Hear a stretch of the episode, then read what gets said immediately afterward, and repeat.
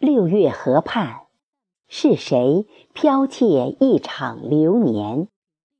作者：军吉永利，诵读：贝西。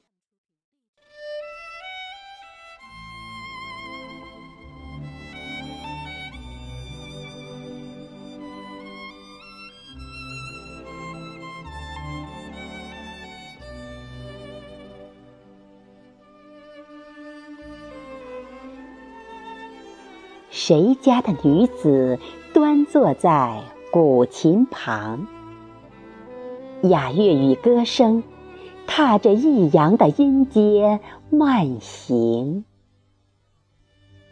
春心被三月的言情引诱，难觅踪影。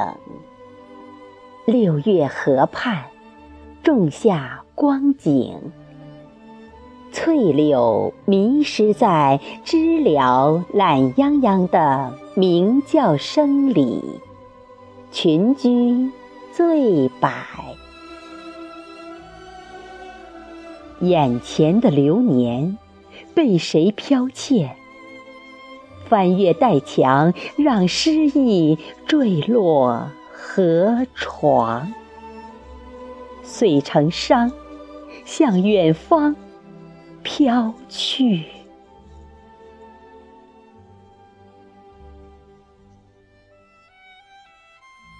一只黄莺站在小轩窗下，流着泪拾起那些回不去，楚楚动人的泛黄过往，装满一筐又一筐